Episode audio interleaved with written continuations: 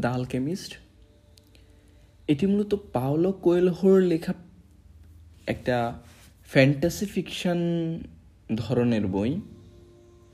আর Alchemist বইটা এতটাই বিখ্যাত এবং পাঠকপ্রিয়তা পেয়েছে যে যারা মূলত বই পড়ে বা বই নিয়ে খোঁজ খবর রাখে, তারা মূলত এই বইটির নাম শুনেননি। এমনটি ভাবাই অপরাধ হবে। আশা করি অনেকেই বইটি পড়ে ফেলেছেন। আর যেহেতু এটি একটি ফ্যান্টাসি ফিকশন ধরনের বই, সেজন্য যেহেতু বইটি নিয়ে কথা বলব, আমি মনে করছি যে বইটির যে মূল গল্প, সেটি না বলাই ভালো। বইটির যে বিষয়বস্তু, সে সম্পর্কে কিছু বলব না। কিন্তু বইটি একটা সময়ব্যাপী পড়ার পর বইটি থেকে আমি কি নিতে পেরেছি, সে বিষয়গুলি নিয়ে কথা বলব।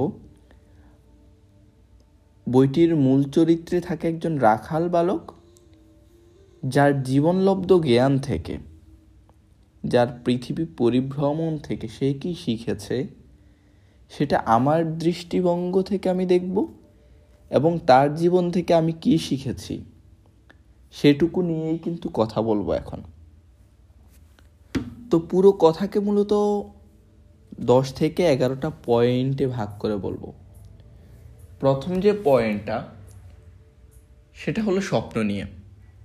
আমার, আপনার যে কোনো মানুষের জীবনে একটা লক্ষ্য থাকে, স্বপ্ন থাকে, যে আমরা জীবনে এই কাজটা করব বা ওই কাজটা করব বা আমরা আগামী সকাল, আগামীকাল সকালে ঘুম থেকে উঠে এই এই কাজগুলা করব, এরকম প্রত্যেকের স্বপ্ন থাকে। কিন্তু স্বপ্ন থাকলেও স্বপ্ন বাস্তবায়ন করার সাহস কিন্তু প্রত্যেকের থাকে না। কারও যদি এই স্বপ্নকে বাস্তবায়ন করার সাহসটুকু থাকে, তাহলে দিন শেষে কিন্তু সেই বিজয়ী হয়। এই বইটির মধ্যে একটা গল্প রয়েছে যেটি হজকে ঘিরে। বইটির রাখাল, অর্থাৎ মূল গল্পের সান্তিয়াগো। ছেলেটি একটি কাচের দোকানে চাকরি নেয়, যেখানে কাচের সামগ্রী বিক্রি করা হয়। আর ওই দোকানের মালিক ছিলেন মুসলমান এবং প্রতি বছর তার দোকানের সামনে দিয়ে প্রচুর মানুষ হজ করতে যায় সৌদি আরবে। তো তার খুব ইচ্ছে হয় যে সে হজ করতে যাবে। কিন্তু তার ব্যবসা বাণিজ্য, পরিবার, পরিজন, অর্থ নানা দিক চিন্তা করে, নানা সংকীর্ণতার কারণে সে আসলে আর তার হজ করা যাওয়া হয় না। এক সময় তার পর্যাপ্ত অর্থ উপার্জিত হয়ে যায় এবং তার দোকান দিয়ে সেই পূর্বের মতো বর্তমানে এসেও মানুষ হজ করতে যায়। কিন্তু সে কেন যেন আর যেতে পারে না হজে। এই যে হজে যা সে তার অর্থ সমস্যা ছিল, অর্থ এখন পেয়েছে, তার সব কিছু আছে এবং তার দোকান দেখাশোনা করার জন্য মানুষ আছে, কিন্তু তারপর সে হজে যেতে পারছে না। অর্থাৎ তার যে হজে যাওয়ার স্বপ্ন, ইচ্ছা, সেটা বাস্তবায়ন করার মতো তার পর্যাপ্ত সাহস এবং শক্তি নেই। তাই স্বপ্নকে বাস্তবায়ন করার জন্য সাহস অবশ্যই রাখতে হবে। দুই নম্বর যে বিষয়টা আমি এই বইটা থেকে শিখেছি, আপনি যদি সত্যিই মন থেকে কোনো কিছু করতে চান বা হতে চান, তাহলে মহাবিশ্বের সমস্ত আত্মা আপনার জন্য দোয়া কামনা করবে বা চাইবে আপনি সেই বিষয়ে সফল হন। এবং এই বিশ্ব ব্রহ্মাণ্ড চাইবে আপনি সেই বিষয় নিয়ে সফল কাম হন। তিন নম্বর আরেকটা বিষয় যে বইটা থেকে আমি শিখেছি, যে জীবনে আপনি যদি সত্যিই কোনো কিছু পেতে চান, সেটা যদি খুবই মূল্যবান হয়, তাহলে ওই জিনিসটা পাওয়ার জন্য অবশ্যই আপনাকে একটা মূল্য দিতে হবে। যেমন সান্তিয়াগো তার মূলধন যখন খুঁজতে বের হয়েছে, তখন একটা সময় গিয়ে কোনো এক জায়গায় গিয়ে তার সাথে একটা মেয়ের প্রেম হয়। তাদের সাথে ভালো একটি সম্পর্ক এবং সান্তিয়াগো চাইতো জীবনের শেষ সময় পর্যন্ত মেয়েটার সাথে থাকুক। কিন্তু তার এই যাত্রার যেহেতু একটি লক্ষ্য রয়েছে, সে লক্ষ্যকে পূরণ করার জন্য সে মেয়েটিকে ছেড়ে একটা সময় চলে যায় তার লক্ষ্য পূরণের জন্য। এই জন্য জীবনে আপনাকে কিছু পেতে হলে বা পেতে চাইলে অবশ্যই তার জন্য মূল্য দিতে হবে। আর নেক্সট পয়েন্ট যেটা, সেটা আমার কাছে খুবই গুরুত্বপূর্ণ এবং সুন্দর লেগেছে যে balancing about family and work আপনাকে অবশ্যই আপনার কাজ, পরিবার, পরিজন সব কিছুর মধ্যে ব্যালেন্স করে চলতে হবে।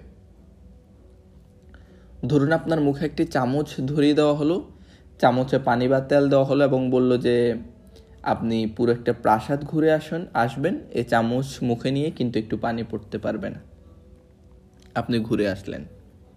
এবার জিজ্ঞেস করা হলো, আপনি প্রাসাদের কোন জায়গায় কি আছে বলেন? তখন কিন্তু আমি যদি ভুল না করে থাকি, আপনি বলতে পারবেন না।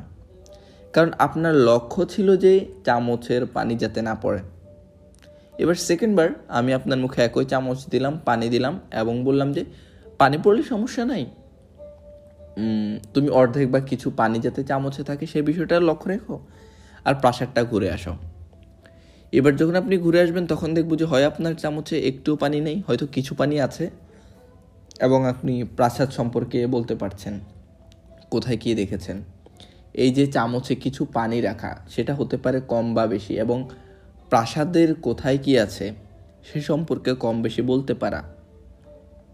এটি ব্যালেন্সিংকে নির্দেশ করে, অর্থাৎ আপনার কাজ এবং পরিবার পরিজনদের মধ্যে ব্যালেন্সিং বা ব্যালেন্স করেই আপনার জীবন যাপন এবং জীবনকে এগিয়ে নিতে হবে। আরেকটা যেটা বিষয়, নেতিবাচকতা। আমরা কোনো কাজ শুরু করার আগে ভাবি, এই কাজটা আমাকে দিয়ে হবে না। আচ্ছা এই কাজটা শুরু করলে এই লোকটা কি বলবে? আচ্ছা এই কাজ করতে গেলে তো এই এই জিনিসগুলোর প্রয়োজন।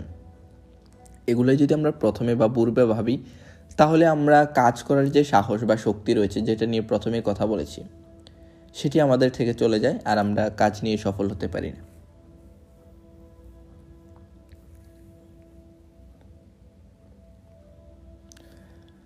পরবর্তী যেটি আমি এই বইটি থেকে শিখেছি, যে ঈশ্বর বা সৃষ্টিকর্তা এই যে সমস্ত একটা জগৎ সৃষ্টি করেছে না?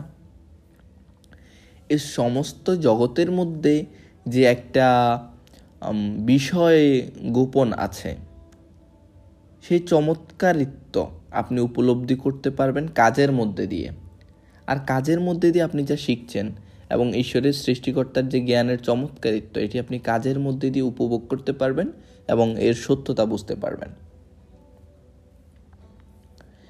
আরেকটা যেটা বিষয়, যেটার পরবর্তী পয়েন্ট বলব, যেটার মুখোমুখি আমরা সবাই হই, প্রতিনিয়ত হই, ব্যক্তি জীবনে হই ব্যবসায়িক জীবনে হই, সম্পর্কের মধ্যে এই বিষয়টা খুবই লক্ষ্য করা যায়। বিশ্বাসঘাতকতা। আপনি যে কোনো সময়, যে কোনো স্থানে, যে কোনো মানুষের কাছ থেকে বিশ্বাসঘাতকতা আশা করতে পারেন। এটি হতেই পারে, কিন্তু কখন হবে, কে করবে সেটি আপনি জানেন না। সুতরাং এটি হলো একটি অপ্রত্যাশিত আঘাত। কিন্তু আমরা যদি আমাদের হৃদয়ের ভাষা বুঝতে পারি, আমাদের হৃদয় কি চায়, সেটি যদি আমরা একবার উপলব্ধি করতে পারি, তাহলে আমরা খুবই নিরাপদ থাকব। এই অপ্রত্যাশিত আঘাত থেকে নিরাপদ থাকতে পারব। আর পরবর্তী যে বিষয়টা, সেটি ধর্মে যেমন বলা আছে, আমরা অনেকেই বলে থাকি এ বিষয় নিয়ে কথা, যে আপনি যে জমিনে বসবাস করছেন বা স্থলভাগে বসবাস করছেন, এখানে আপনি প্রতিনিয়ত যে কাজগুলো করছেন, কারোর সাথে ভালো করা, খারাপ করা, প্রত্যেকটা কাজের হিসেব আপনাকে দিতে হবে। আকাশের নিচে ঘটে যাওয়া সব কিছুর কাজের ফলাফল আপনি ভোগ করে যাবেন। পরবর্তী দুইটা পয়েন্ট যেটা প্রায় একই অর্থ বহন করে, যে চোখের মধ্যে দিয়ে আপনার আত্মার শক্তি পাওয়া যায়। আপনি কোনো কাজ কারও কাছে তুলে ধরতে গেলেন, আপনি যেভাবে তুলে ধরছেন কথার মধ্যে দিয়ে, এবং আপনি কীভাবে কথা বলছেন, আপনার চোখ আপনি কাজে কতটুকু সফলকাম হবেন, সেটি কিন্তু আপনার চোখ বলে দিবে। এ কারণে কোনো কাজ করতে গেলে, কোনো কথা বলতে গেলে আপনাকে চোখের মধ্যে দিয়ে আপনার আত্মবিশ্বাসকে তুলে ধরা লাগবে। আর আমরা কাজ করার জন্য চোখের মধ্যে দিয়ে যখন আত্মার শক্তিকে তুলে ধরতে পারব, তখন আমাদের মধ্যে যে ব্যর্থতার ভয় বা স্বপ্নকে অর্জন করার যে অসম্ভব বিষয়, যে বিষয়টা আমরা সাধারণত মনে করে থাকি, এটি আমাদের মধ্যে থেকে কিন্তু দূর হয়ে যাবে। আর দূর হতে পারলে আমরা আমাদের স্বপ্ন বাস্তবায়ন করতে পারব। আলকেমিস্ট বই থেকে আমি এই বিষয়গুলো শিখেছি। আর আপনারা বইটি পড়তে পারেন। আর আমার এই কথাগুলো শুনে যদি উপকার হয়ে থাকেন তাহলে সঙ্গেই থাকুন। পরবর্তী কোনো বিষয় নিয়ে কথা বলব। সে পর্যন্ত ভালো থাকুন, সুস্থ থাকুন।